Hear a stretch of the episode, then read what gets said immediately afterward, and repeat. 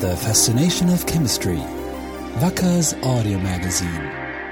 A warm welcome to the 28th in our series of podcasts. Together, we regularly explore the exciting world of chemistry. If you thought that our journey would never take us to a quaint farm in the picturesque Allgäu region of southern Germany, you were mistaken. This podcast centers on silicone elastomers that are important in milking cows. Until I get a glass of cold milk, the healthy drink has to come a long way, whether fresh or long life, full or low-fat milk. At the outset, there is always a cow. Since milking by hand would take far too long, a machine has been doing the job instead for several decades. A milking machine consists of a milking cluster that gets placed on the cow's udder and a pump that pumps out the milk. On large farms, the machine can milk several cows at the same time. The cows shouldn't be resented for wanting to be handled as gently as possible. If the material is unpleasant, the animals get restless. So, to treat the animals kindly on the one hand and to be able to milk faster on the other, farmers use materials that harmonize with the animal's anatomy. Silicone rubber is such a material. Silicone rubber is a plastic produced in many varieties. It has countless applications. For example, silicone is used to seal pipes and as a base for paint. As an elastomer, silicone has the consistency of rubber. For use in milking machines, silicone rubber needs to take the form of a hose, a so-called silicone liner. Depending on the application, different material properties of silicone are important in the manufacture. At times it has to be particularly supple, then tear-resistant and durable. Thus, a lot of expertise is required in mixing and producing the material, for example when adjusting the hardness. Jakob Maier is an expert at this. For him, it all began in the early 1960s. At the time, Jakob Maier and his family lived in the Allgäu region of Germany, on an idyllic farm with 200 cows. With this many animals, the farm was one of the largest in the area. 4 milkers were employed to operate the milking machine for the 200 cows. At the time, the machine's teat cup liners were made of natural rubber. This is a plant-based material still used for many products. However, the rubber became a problem when the milking machine was to be heated. Jakob Maier's family supplied mainly full-fat milk in its unpasteurized state, which means that it has to contain virtually no bacteria. To regularly sterilize the milking machine, it was to be heated to 110 degrees Celsius with a steam generator. However, the high temperature proved too much for the natural rubber teat cup liners. They became brittle and had to be replaced around once a week. The natural rubber wasn't ideal for the application anyway, as it was often too hard in winter due to low temperatures. So Jakob Maier went in search of a new material, which would be more flexible and at the same time more durable. He found what he was looking for at the main dairy in Augsburg, Bavaria, which bought his family farm's milk. This dairy also worked with steam heaters. Employees showed Jakob Maier seals that were particularly resistant to hot water vapor. They were made of a then relatively new material, silicone. Maier was certain this was the material he had been looking for.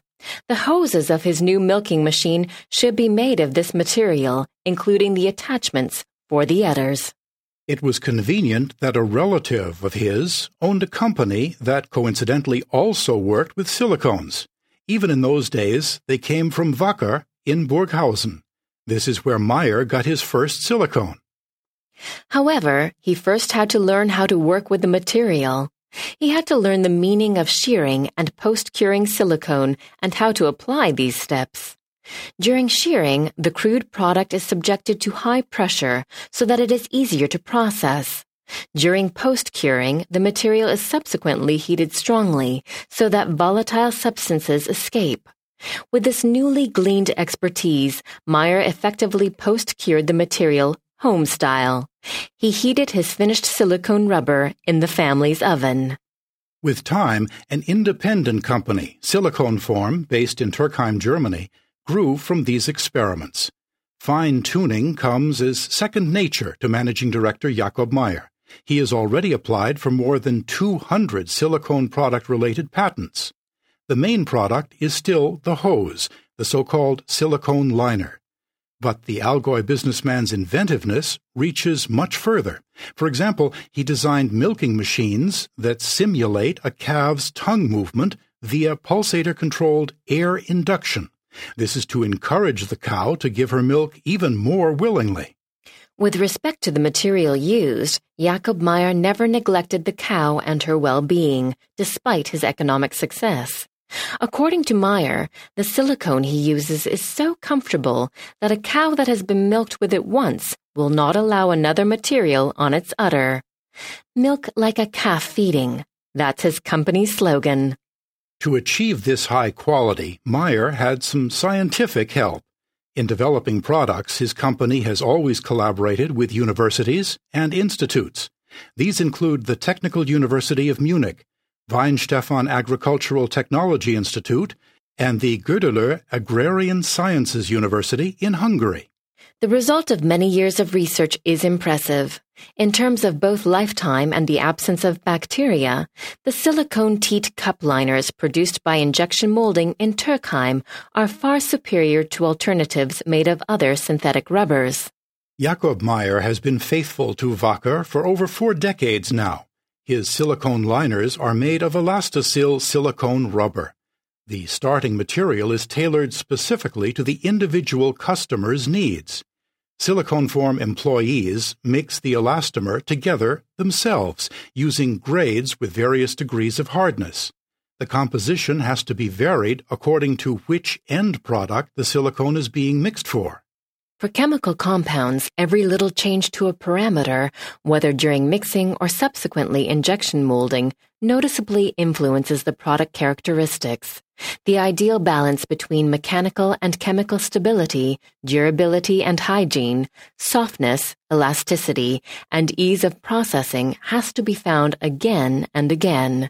In addition, the seemingly straightforward mold of the hose-like silicone liner is not so easy to manufacture.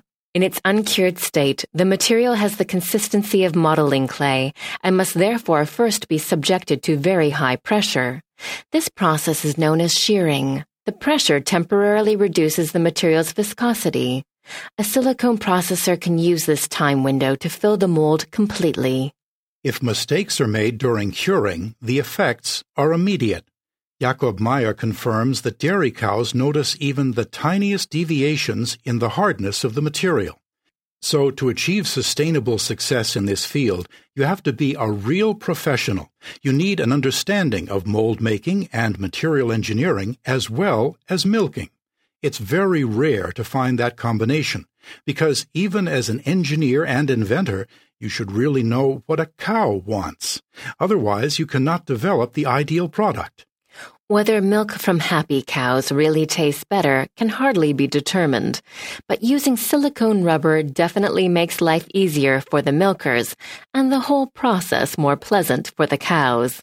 Jakob Maier assures us that a cow that has been milked using a well-made silicone liner won't have any other material on its udder. That's all for now from The Fascination of Chemistry.